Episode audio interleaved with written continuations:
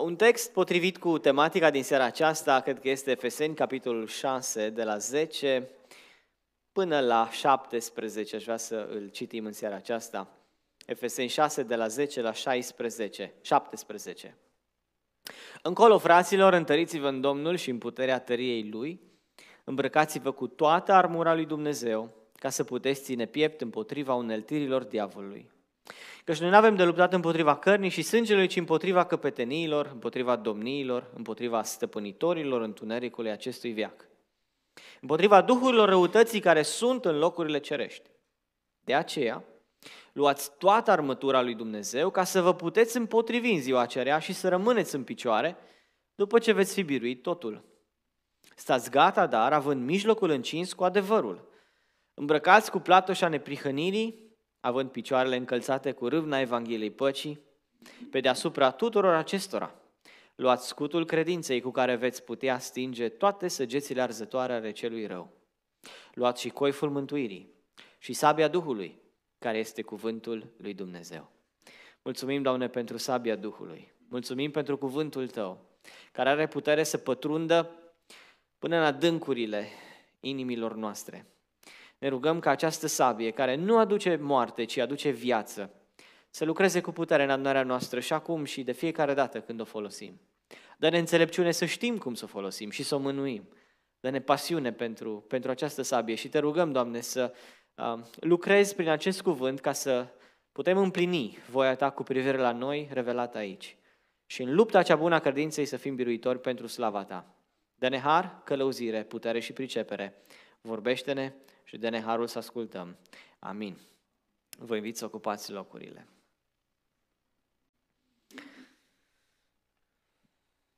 Așa e și la război. Copiii sunt puși la loc safe, cei mai mari rămân la luptă.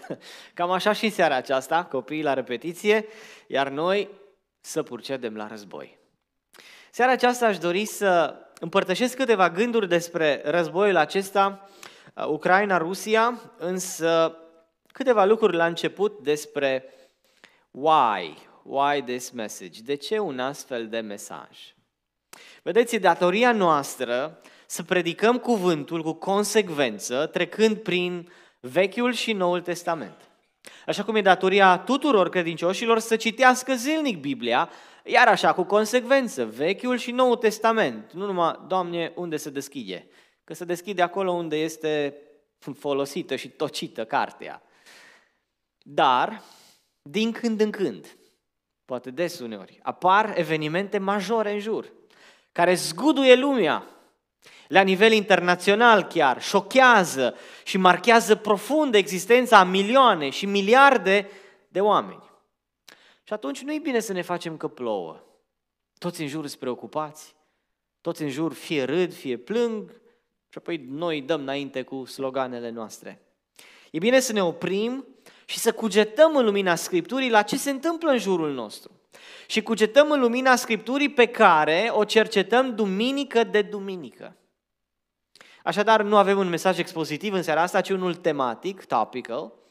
Uh, atenție mare însă, dacă dorim să pricepem bine evenimentele din jur, Cheia este ca de regulă, săptămână de săptămână, zi de zi, să trecem cu consecvență prin Scriptură. Că de aici avem înțelepciune. Altfel, putem să o luăm razna. Dacă nu călătorim expozitiv prin Scripturi, la mesajele tematice, cum vedeți și dumneavoastră pe internet, mulți fabulează și aberează. Așa se face că avem o grămadă de profeți și de experți care ne explică pe internet, pe social media, pe bloguri, ce este cu Gog și cu Magog, de unde va veni Anticristul, cam când anume, și oamenii o iau parătură și prin bălării, fain frumos, și se fac de rușine. Și asta pentru că s-au învățat să predice subiecte senzaționale și nu intenția autorului dintr-un text biblic. Așa că cred din toată inima că e important să cugetăm la războiul pornit acum în jurul nostru, dar nu ca să devenim mai informați neapărat despre istorie, despre geopolitică, ci să devenim mai pocăiți și mai asemenea cu Domnul nostru Isus Hristos. De aceea nu vom studia în amănunțime tactici de război, nu vom face predicții cu privire la viitor, nu știu să vă spun multe lucruri, nu știu să vă spun cine va câștiga.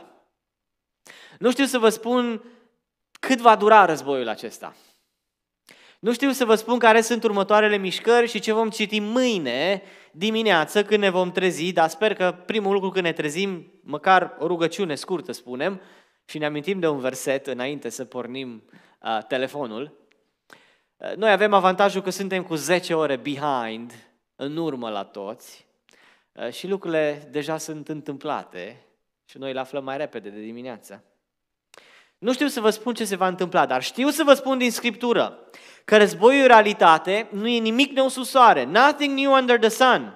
Noi suntem șocați, am trăit 77 de ani în pace, suntem poate generația cea mai spoiled, cea mai răsfățată, cea mai binecuvântată din istorie. Am avut pace, pâine, prosperitate, um, informații, tehnologie care a avansat, n-am avut probleme.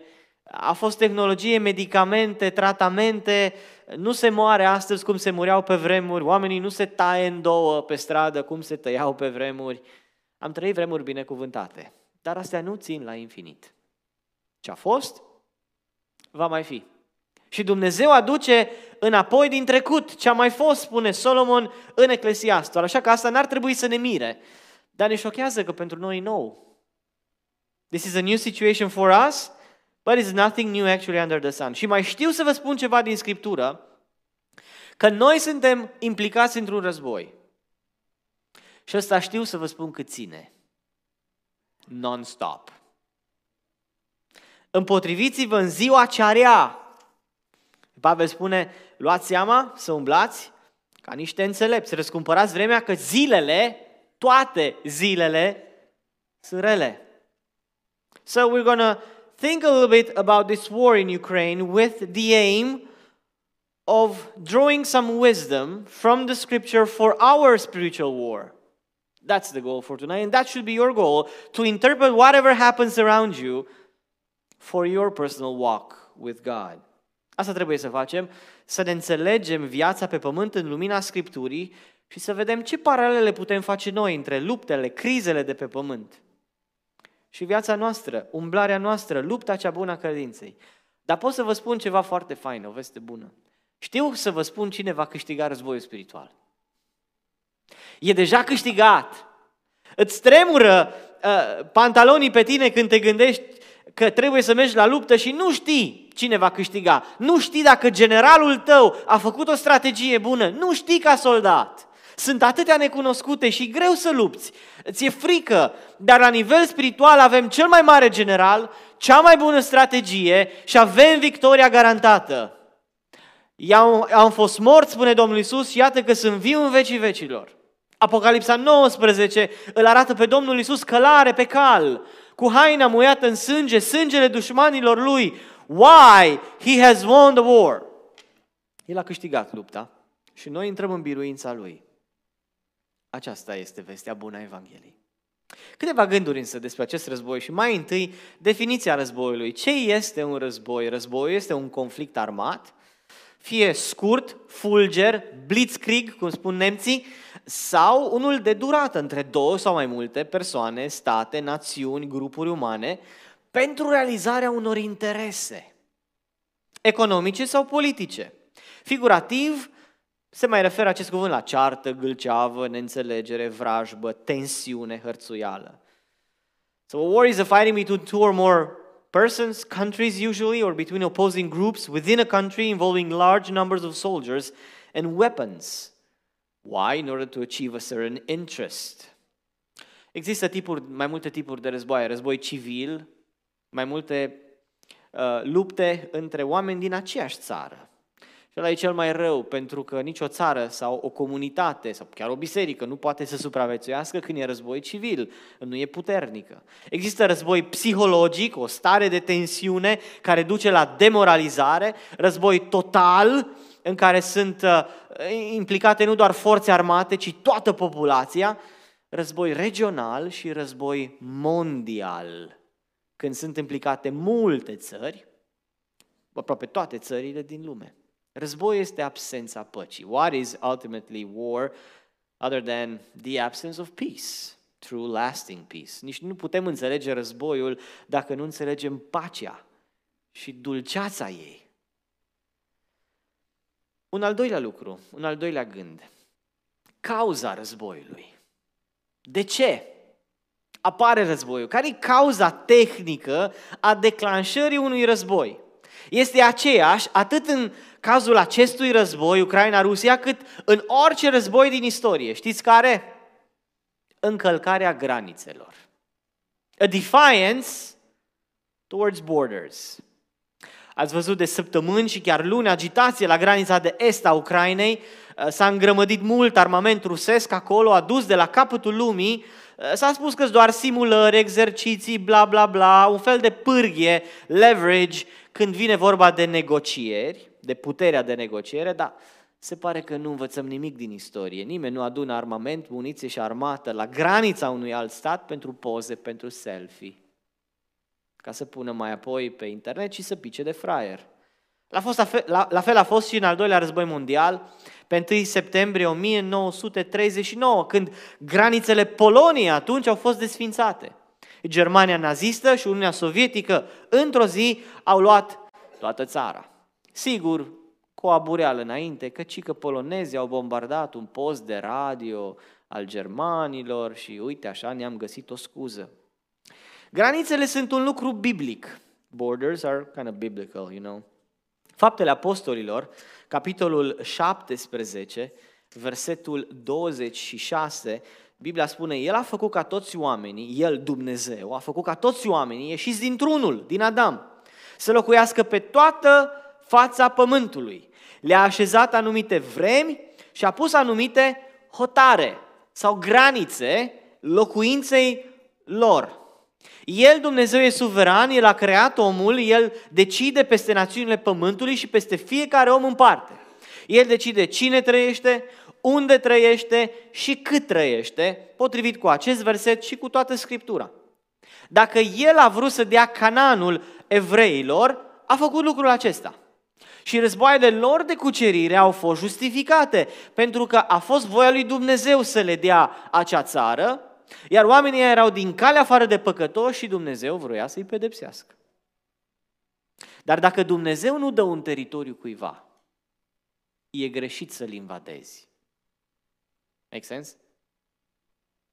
If God does not give you a certain territory, like, like He decided sovereignly to give the land of Canaan to Israel, it is wrong to invade someone else. And then the defense war is justified. Așa că, încă o dată, dacă Dumnezeu nu dă un teritoriu cuiva, nu există justificare pentru război de cucerire, iar războiul de apărare e deplin și justificat. Nu e așa că aici în America, unde avem dreptul la armă, Second Amendment, și mulți dintre noi poate că au arme, n-am ezitat să folosim arma dacă cineva intră peste noi în casă noaptea.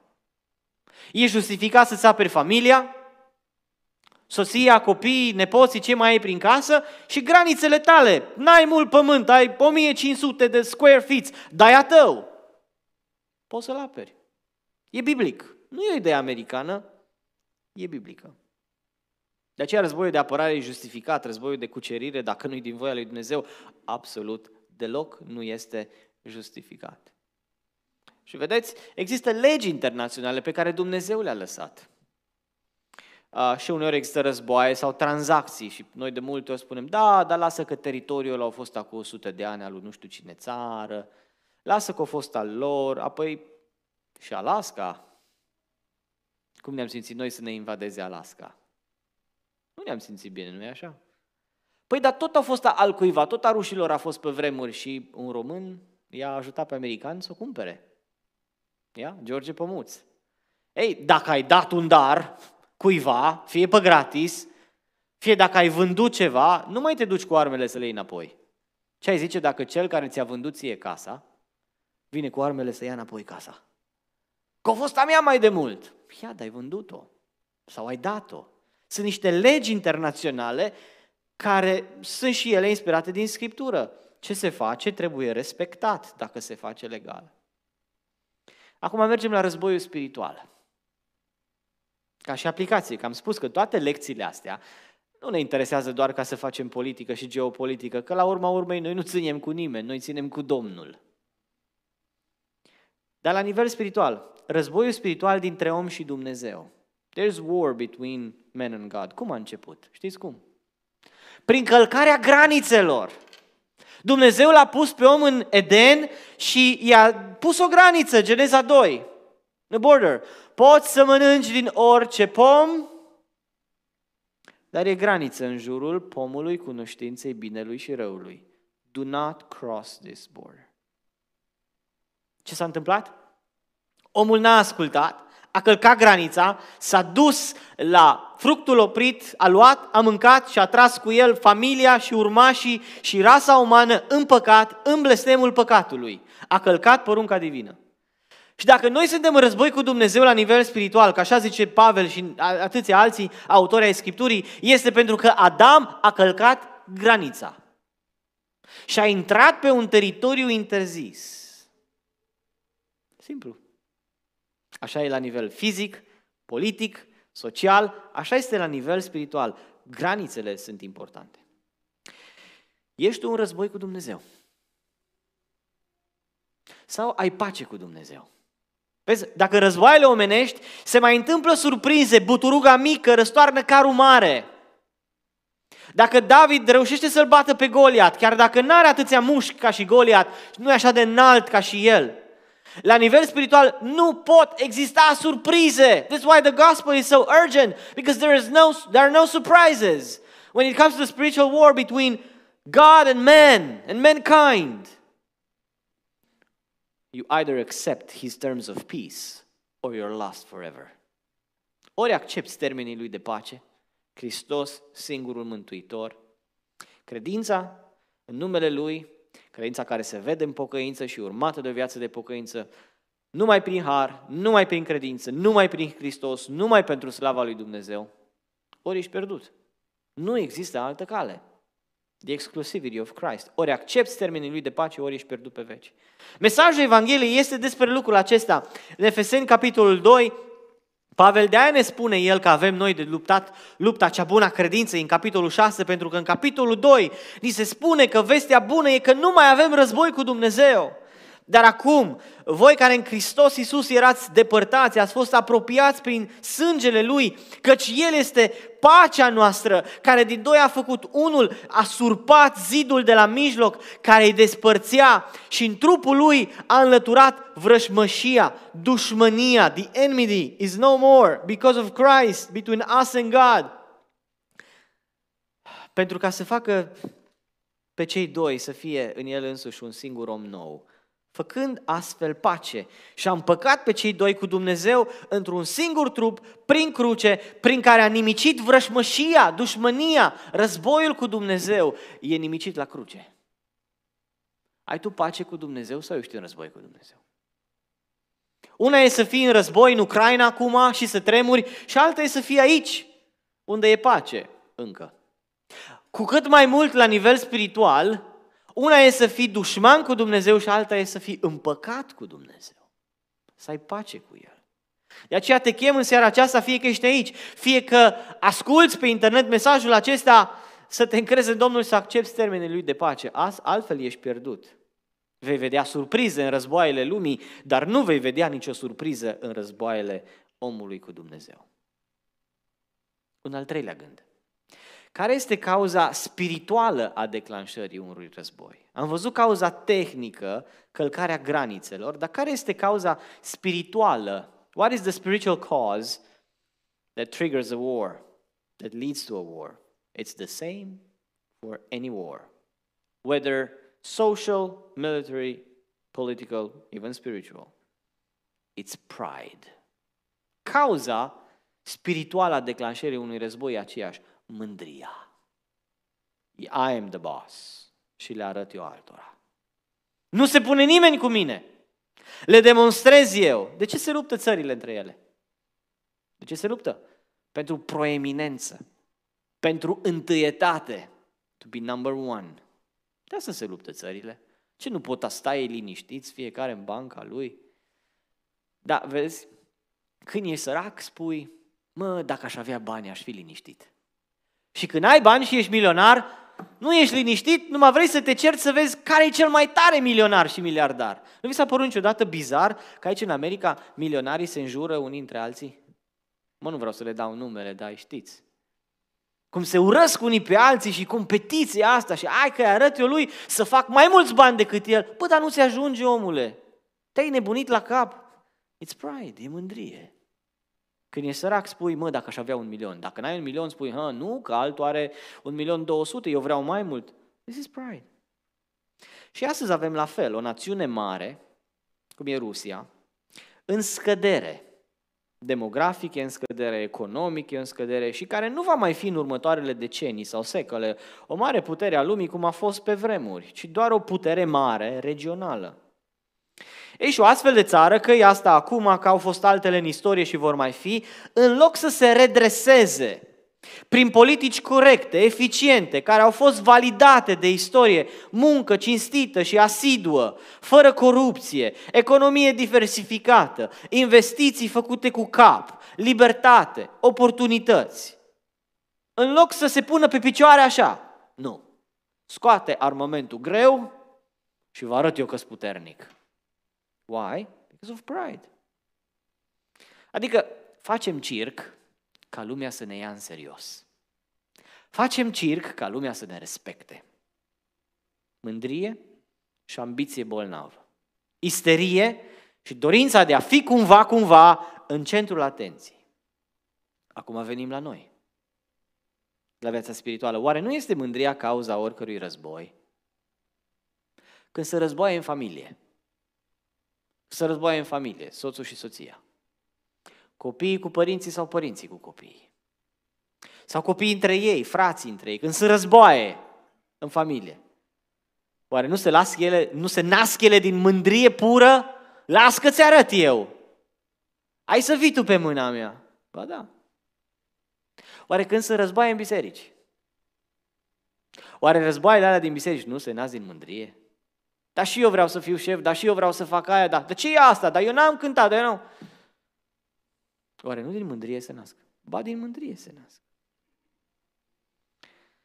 Sunt oameni care nu pot arăta, arăta în adunări nici chemare, nici caracter, nici competență, dar vor să fie neapărat în centrul atenției, așa că dacă nu poți fi în centrul atenției prin caracter, prin chemare, prin smerenie, prin competență, faci valuri, fac circ.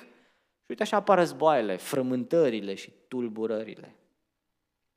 Adevărul este că în niciun alt domeniu omul nu seamănă mai mult cu diavolul decât în domeniul mândriei. There is no other sin when we commit in which and during which we, we take after the devil so much as the sin of pride. Ăsta este primul păcat care a fost comis vreodată și pe care nu ne mai deranjează, că noi suntem numai cu avortul și cu homosexualitatea, calea nu le facem. Și bine că nu le facem, Doamne fi slăvit. Dar asta e păcatul care nu-l împușcăm. Nu? Și criticăm doar la din downtown.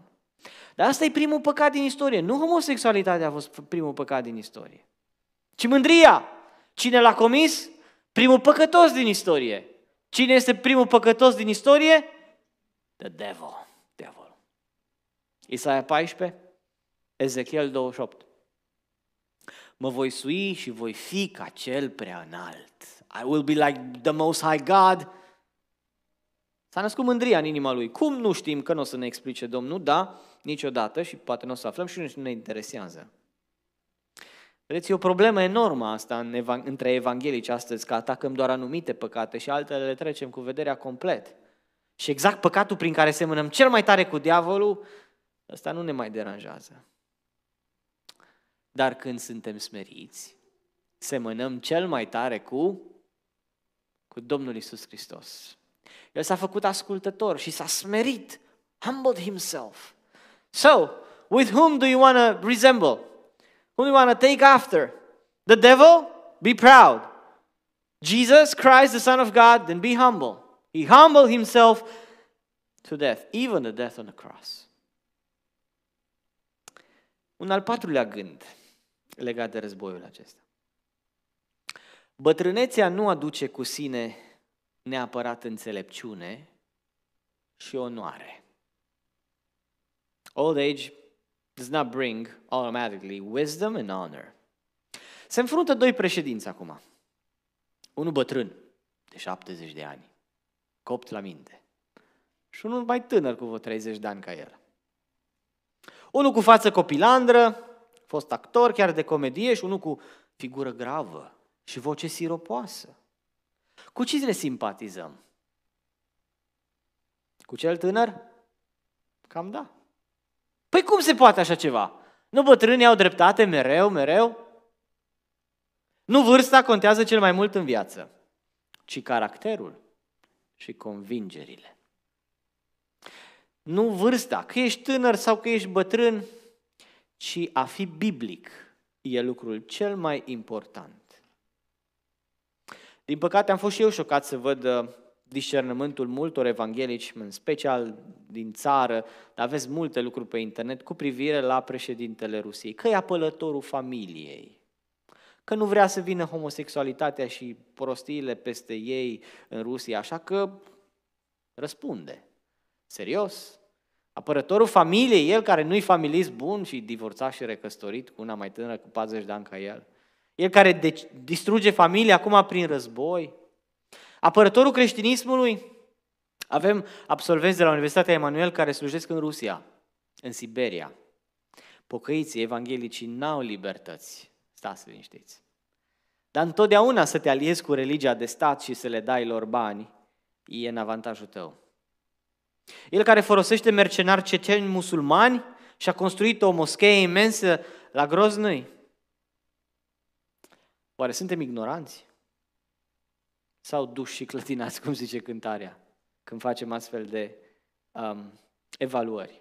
Păi dacă homosexualitatea ar fi cea care l-ar deranja, ar trage o bombă la Ibiza în Spania, Sodoma Europei, sau la Hollywood aici în America să ne scape de homosexualitate și de Că nu din Ucraina vine. Să stabil, hai să stabilim un lucru foarte important. Și dacă dracul mai spune adevărul din când în când, nu ne aliniem cu el. Că îl spune din interes, în mod perfid. El, tatăl minciunii. Și atunci când spune adevărul, și atunci când tot ceva urât urmărește, chiar și atunci când spune adevărul, că prin bucata de adevăr spus ascunde tot felul de mizerii. La fel am observat pe internet, mai ales în țară, dar și aici în America, așa e când slujești pe două continente, ajungi să cunoști multe și cine știe multe alte multe durere. O grămadă de așa ziși evanghelici, ba disciplinați din bisericile lor, ba excluși din biserici. Acum sunt mari viteji pe social media și pe bloguri, mari luptători cu globalismul, cu conspirațiile, cu dictaturile, cu homosexualitatea, cu socialismul, dar ei acoperă mari păcate și mari probleme de caracter prin aceste lucruri. Cum v-am spus, doar anumite păcate sunt criticate mai nou în lumea evanghelică, nu toate. Principiul meu de viață este dacă diavolul zice adevărul, eu nu-i dau nici like, nici share. Și așa vă sfătuiesc și pe dumneavoastră să faceți. Și dacă zice adevărul, tot perfid spune ca să ascundă ceva. Așa cum da, ți se pare că, wow, președintele acelei țări a zis că e împotriva homosexualilor, vai, trebuie să fii un om tare bun. Be wise. Exercise discernment. Și dacă diavolul spune adevărul, nu-i dăm like și nici share. Pentru că contează adevărul în dragoste și în sfințenie. Asta contează. De altfel spunea cineva, când vine vorba de, apropo, vârstă, acum vedem că ceea ce contează este cum treci prin viață, nu doar să treci prin viață. Se spune despre mulți care au școală că, da, au școală multă și diplome, dar au trecut prin școală ca gâsca prin apă. Așa sunt mulți care au trecut prin viață și ajung iar la, iată, la 70 de ani și în loc să ieși frumos din istorie și în loc să crești, core, să crești cărări drepte cu picioarele tale și să dai voie altora să vină după tine, faci nenorocire. Spunea cineva, războiul este un loc în care tineri, tinerii care nu se cunosc între ei și nu se urăsc între ei, se ucid unii pe alții prin deciziile unor bătrâni care se cunosc și se urăsc între ei, dar nu se ucid. How sad. Putem trece și prin viață ca gâsca prin apă. Contează cum treci și ce înțelepciune aduci. Și timpul va arăta ce ai acumulat de-a lungul vieții. Faptul că îmbătrânim automat nu ne face mai înțelepți. Să vă dau un exemplu, nu doar numai din război acum, dar și din istoria bisericii. A fost o mare criză în creștinism pe la anii 300, 325, a fost conciliul de la Niceea, acolo la Istanbul sau Constantinopol, în zona respectivă, cum se numea pe atunci, și s-au înfruntat două figuri. Arius, care spunea că Fiul lui Dumnezeu, Isus, este creat de Dumnezeu, că nu este Fiul lui Dumnezeu din veșnicie, nu este de o vârstă cu Tatăl. Și Atanasius, care a luat, he picked up the baton și a luptat pentru credința dată Sfinților, dată pentru totdeauna. Că noi credem în Sfânta Treime, Tatăl, Fiul și Duhul Sfânt. Că Fiul este singurul născut din Tatăl, de o vârstă cu Tatăl, etern ca și Tatăl, și care a venit pentru noi și pentru mântuirea noastră pe pământ. Ce nu prea știe lumea este că atunci când cei doi s-au înfruntat, bătăliile au fost grozave, Arius, ereticul, avea 61 și 2 de ani. Atanasius abia împlinise 20. Nici nu era ordinat. Era secretarul episcopului de Alexandria, apostolului. Acum, e ușor pentru mine, recunosc, să vă dau exemplul ăsta că eu nu sunt nici la 20 de ani, nici la 60 de ani. Dacă ați avea în față doi teologi sau doi păstori, diferiți, de altundeva, care dezbat ceva, unul de 20 de ani, nici măcar ordinat nu student în anul 2 la teologie, și unul de 60 de ani, în care ai avea încredere?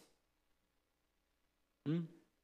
Dacă s-ar fi făcut după înțelepciunea noastră omenească, am fi fost arieni astăzi. Atanasius, tu vorbești, mă, 20 de ani și măcar n-ai fost ordinat, n-ai trecut examenele.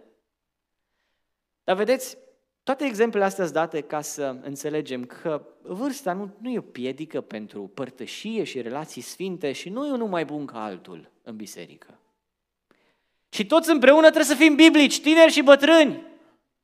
Și toți trebuie să îmbătrânim frumos, adică biblic. Și să ne umplem de cuvântul lui Dumnezeu și de călăuzirea lui Dumnezeu. Să nu trecem prin viață ca gâsca prin apă. Pentru că, uite, așa sunt mulți care trec și ideile lor aduc prăpădul. Numărul 5, un a cincilea gând. În război ai nevoie de ajutor. In war you need help. Materialismul și încetineala cu care se mișcă acum vestul e, e stresantă pentru noi. Sunt semnele unei civilizații obosite, aflate, de apu, aflate aproape de apus. Noi spunem, dar de ce nu intervin, dar de ce nu îi ajută pe săracii ucrainieni oamenii? Asta zice Biblia.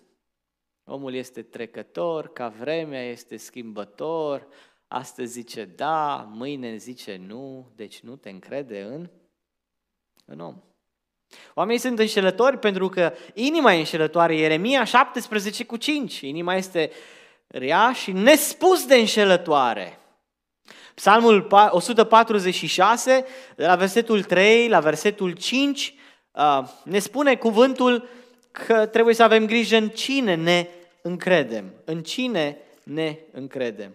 Nu vă încredeți în cei mari, poate chiar în NATO sau în alte țări și în alte armate.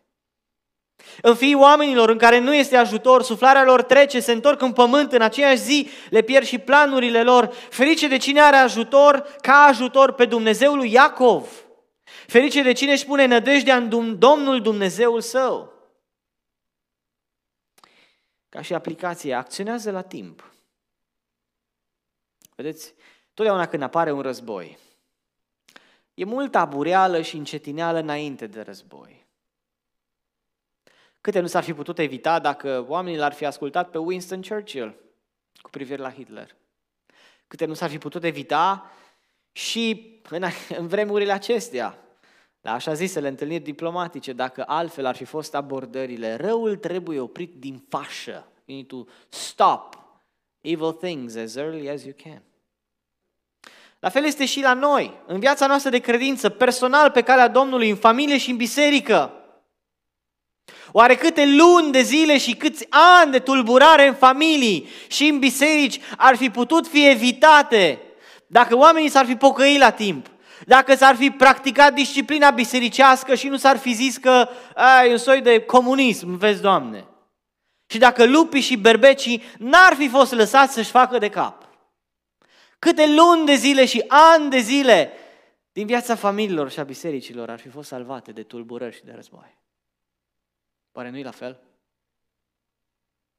Oare nu-i la fel? Când noi criticăm pe alții în lume că practică defund the police, oare noi să facem defund the discipline? Oare noi putem să lăsăm disciplina spirituală jos? Aia personală? Aia a bisericii? Altfel ne trezim ca și Partidul Albastru din America. Când noi, de fapt, zicem că votăm altfel. în biserică putem să se facem așa? No way! 6. În vreme de război, cei mari și tari au o responsabilitate. When it comes to wartime, the strong and the resourceful have a responsibility. Așa a lăsat Dumnezeu lucrurile de pe pământ. Dacă ești mare și tare, ai nu doar privilegii și beneficii, ci și responsabilități. De aceea marile puteri ale lumii și-au dat mereu cu părerea despre mersul lucrurilor în lume. Și dacă cel puternic face prostii și abdică de la poziția lui, Dumnezeu îl va judeca. Cine știe să facă un bine și nu-l face, săvârșește în păcat. Și America s-a urnit greu când a fost vorba să intre în primul și al doilea război mondial. Cât de mult s-a chinuit Churchill să obțină ajutor de la FDR, de la Roosevelt, și a fost dus cu zăhărelul. Îi spunem, vai, dar de ce nu-i ajută, dar de ce nu se implică? Ok, putem critica asta în război, dar hai să venim la lupta noastră a credinței. Ai o responsabilitate. Să dai ajutor. Să susții cauza dreaptă. În familie, în biserică, oriunde. Dacă știi și poți să faci un bine și nu îl faci, păcătuiești. Again. Oare câte luni de zile și ani de liniște au fost sacrificați de-a lungul timpului în familii și în biserici, pentru că cei ce puteau să intervină au fost pasivi. Îi mulțumim lui Dumnezeu și toți știm lucruri, toți am avut experiențe din astea, războaie, frământări, probleme, am fost atacați. Și toți am avut aceeași experiență. Și am mulțumit lui Dumnezeu pentru acei câțiva care au luat atitudine, care au vorbit, care nu s-au lăsat. Și Domnul să-i binecuvinteze pentru efortul lor. Și am fost dezamăgiți de alții care au zâmbit suav și ar fi putut să intervină, dar eu nu mă bag. Că e mai comod să nu te bagi. Dacă poți și dacă știi care e dreptatea și neprihănirea, trebuie să lupți pentru ea. Că altfel sunt ani mai răi, da? Așa e, așa e firea păgântească. Mă, nu mă bag, că îmi fac probleme, că se supără pe mine, că ce-i treaba mea. Dar pentru interesul lui Dumnezeu trebuie să te sacrifici. Șapte. În vreme de război se vede caracterul puternic și demn. Toate astea sunt legate. Or in difficult times you see the strong character. Atunci se văd adevărații prieteni. Atunci se vede dacă ești un prieten adevărat, atunci se vede adevăratul curaj. În vremuri de pace, toți zbiară din toți bojocii că vom sta tari mereu. Când apare câte o problemă, ne codim. Ne este frică că nu știu cine o să comenteze că ieșim șifonați. Dacă nu putem sta pentru adevăr în lucrurile mici, vom putea să stăm pentru adevăr în lucrurile mari? Dacă ne e frică de oameni mici, oare o să stăm tari când o să vină Nero peste noi și Anticristul peste noi? Hai să fim serioși. Dacă ne temem de berbecii și de lupii ăștia de pe vremea asta, oare o să, ne, o să stăm tari în fața lui Nero și Anticristului? E o vreme de test. Uite că în cazul de față, un comediant de meserie se dovedește a avea mai mult caracter și a fi mai puternic decât așa zi și bărbați de stat unși cu toate alifiile, alifiile și oameni de profeștie. Aparențele înșală, dragii mei. Drăguțenia nu este dragoste și debitul verbal și personalitatea bombastică nu este nici curaj și nici principialitate. În vreme de război se vede adevăratul caracter. 8. În război nu există un supererou, ci o mulțime de eroi care luptă împreună. In real life war, there is no one superhero, but many heroes that fight together. Small heroes, but they fight together. Am învățat lecția asta când mi-am dat seama că primarul Kievului Vitali Klitschko, este un fost mare campion la box, la categoria super grea. Și el și frate mi se pare. Vedeți, în viață nu este ca în filme sau în sport, nu? El, marele campion la box, de ce nu-i bate pe toți și sparge pe toți? Viața bate filmul. Unde este John Rambo? Unde este Terminator? Sylvester Stallone, Schwarzenegger, unde este Steven Seagal, Lorenzo Lamas, dar mai ales Bruce Lee și peste toți Chuck Norris, care a lovit un cal în barbă și urmașii acelui cal se numesc azi girafe. Filmul este o abureală. Toți sticlesc, uzi, mușchi extraordinari, sparg pe toți și nu-i ating gloanțele mănicii din greșeală.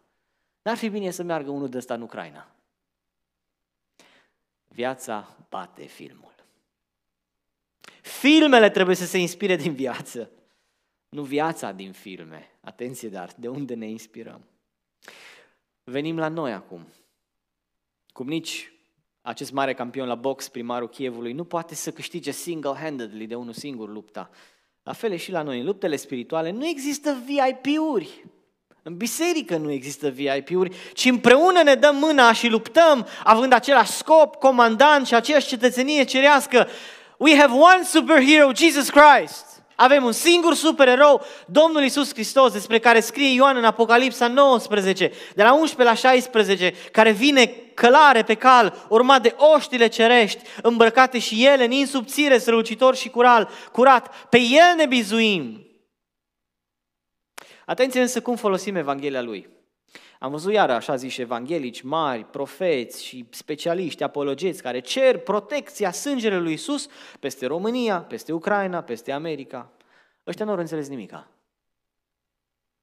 Sângele lui Isus nu ne protejează de tancurile sovietice, ci ne protejează de mânia Tatălui care are să vină. Așteptăm din ceruri pe Isus care ne izbăvește de mânia viitoare, zice Biblia. Pe marele reformator elvețian Ulrich Zwingli, de ce nu l-a păzit sângele lui Isus? El a murit pe front cu sabia în mână. Și pe alți frazei noștri, de ce nu-i păzește sângele lui Isus? Că ei mor în Ucraina.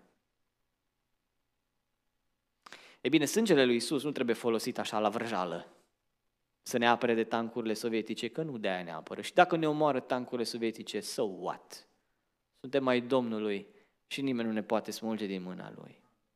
Oh, by the way, aici cu interpretarea Scripturii, cât de important este să lucrăm bine cu Scriptura, cu Cuvântul lui Dumnezeu. O altă lecție aici, înrudită. Noi nu trăim vremuri de pace pentru că suntem mai buni ca ucrainienii. Domnul Iisus Hristos spune, ați auzit de aia pe care i-a nenorocit turnul siloamului? Pilat a amestecat jerfele lor cu sângele lor și i-a măcelărit, butchered. Credeți că au fost ei mai păcătoși? Oare credeți că Ucraina este mai păcătoasă decât America pentru care are război și noi avem pace? Vă dau ilustrația asta pentru că eu am crescut în România într-un oraș numit Arad. Singur oraș din România despre care spune în Biblie. Numai că acolo e alt oraș. La Arad nu prea se întâmplă inundații.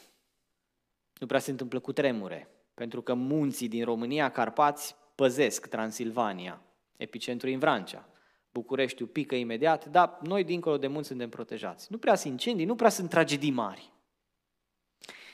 Și acolo sunt cei mai mulți pocăiți cam din țară. Pe vremuri era numit uh, orașul America Pocăiților. Așa cum în America sunt mulți creștini, na, acolo erau mulți pocăiți. Și am crescut de mic cu imaginea asta că pe noi Dumnezeu nu ne lovește, că sunt mulți pocăiți în oraș. Nimic mai fals. Fals. Dragii mei, în Ucraina sunt cei mai mulți creștini din Europa. Dacă e o țară care n-ar merita să fie lovită, e Ucraina. Nu mai este Anglia, țara cu cei mai mulți creștini, nu este Franța. Oh, Franța ar merita cu ateismul ei. Sunt mai mulți ca și în România, în Ucraina. Orașul ăla pe care l-auziți voi la televizor, Irpin, ați auzit de Irpin? There is the hub of evangelicalism. Acolo sunt biserici baptiste de 700 de membri, sunt școli biblice, Bible churches and Baptist churches cu grămada. Uite că Dumnezeu le-a lăsat încercarea asta mare. Să ne rugăm pentru ei. Nu din pricina noastră suntem noi protejați, că suntem americani și avem Constituție bună. Că suntem mulți, că suntem deștepți, că suntem serioși, că nu știu ce. Numai mila lui Dumnezeu face să ne bucurăm de ceea ce avem. Mila lui Dumnezeu. Harul lui Dumnezeu. 9. Folosește bine vremurile de pace. Redeem the time. Enjoy the peace as long as you have it. Zidește relații bune. Petrece timp cu familia, cu frații de credință. Vino la biserică, du-te la un grup de părtășie, întâlnește-te cu cei din jur, să veghem unii asupra altora, noi toți. Nu numai păstorii și comitetul și diaconii și prezbiterii. Petrece timp cu oamenii, cât poți și nu pică bombe deasupra ta. Fii mulțumit cu ce ai. Alții au pierdut toată munca de o viață în câteva ore și o vor lua de la zero, dacă o vor lua de la zero. Start from scratch. Slujește. Răscumpără vreme. 10. Istoria va fi ciclică. Ce a fost va mai fi, este ciclică. Până la venirea Domnului vor mai fi războaie și va mai fi pace. Să nu ne grăbim să trâmbițăm că vine sfârșitul, că Biblia, țineți minte ce a zis textul de la început? Domnul Iisus zice, veți auzi de războaie și vezi de războaie, dar e numai începutul durerilor. Ba, încă zice Biblia că Domnul Iisus va veni când oamenii vor zice pace și liniște. Exact invers. Istoria e ciclică. Să ne rugăm pentru pace și să așteptăm pacea și să trăim în așa fel încât Domnul Iisus poate să vină oricând. Să nu proclamăm venirea Lui numai când e rău și e greu. Dar să ne bucurăm că va veni un timp când istoria nu se va mai repeta. Va veni Domnul Isus și va pune capăt istoriei și va duce împărăția Lui minunată pe care o așteptăm cu drag. 11 și ultimul lucru. Încrede-te în suveranitatea și în înțelepciunea lui Dumnezeu. Always trust the sovereignty and the wisdom of God and His providence. Sovereignty, the head of God. Providence, His hand. The way He applies his decisions and eternal decrees. El este stăpânul universului, domnul domnilor și împăratul împăraților. El s-a folosit de babilonieni, de egipteni, de greci, de romani, de ruși, de americani să-și împlinească scopurile lui mărețe și nu ne explică nouă cum. He's just unfolding history and history is actually his story, right? An American pun, here you have Și Faraon, și Nebucanețar, și Cezar August, și Irod, și Stalin, și Hitler, și Putin, și Biden, și cine mai vreți dumneavoastră, toți sunt în mâna Domnului și El îi folosește cum vrea El. Proverbe 21 spune, inima împăratului e ca un râu de apă și El, Domnul, îl îndreaptă cum vrea. Un profet din, nou, din Vechiul Testament e un exemplu pentru noi. Știa că vine războiul, știa că vine dezastru, știa că o să fie sărac. Dar Habacuc spune la finalul cărții, Versete care noi le scoatem ușor din context. Domnul îi spune, vezi că vine războiul, vezi că vine foamea. Și el spune, ok, chiar dacă nu vor mai fi boi în grajduri, viței, câmpiile nu vor mai da grâu, nu va mai fi must, nu mai avem ce să mâncăm și ce să bem. Chiar dacă va fi așa, pentru el era certain, pentru noi este mm, chiar dacă, și plătim un pic mai mult la benzină and we move on. Dar el știa că va fi așa, spune, chiar dacă, eu tot mă voi bucura. This is crazy for a human wisdom. Foolishness for a human mind. E nebunie pentru mintea umană. Dar ne putem bucura și ne putem încrede în Domnul, indiferent de situațiile prin care vom trece. Până atunci, cine este credincios în lucruri mici, va fi credincios și în lucruri mari. Ah, dacă umblăm cu un vârtel și șmecherii, cu compromisuri, acum când viața e ușoară, să nu ne așteptăm ca în circunstanțe dificile și în lucruri mari să dăm randament. Dacă nu facem proiecte mici, cu credincioșie nu vom fi în stare să ducem la capăt proiecte mari în viață. Ne amăgim singuri doar.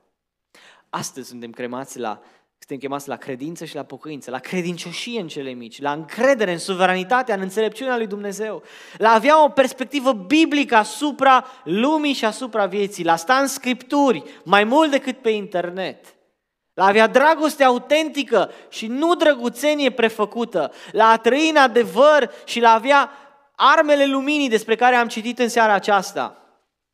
și la care nu mai e nimic de adăugat. Iar dacă vom face așa, va fi bine de noi și vom aduce slavă Domnului. Așa că spun și eu, deși probabil că nu pronunț corect, slava Bogu, slăvit să fie Domnul, care are în mâna lui istoria și care, într-un fel sau altul, va birui și își va duce lucrările la bun sfârșit. Să ne încredem în El, să ne pocăim mai mult și să fim mai dedicați, pentru că timpul trece și nu se mai întoarce.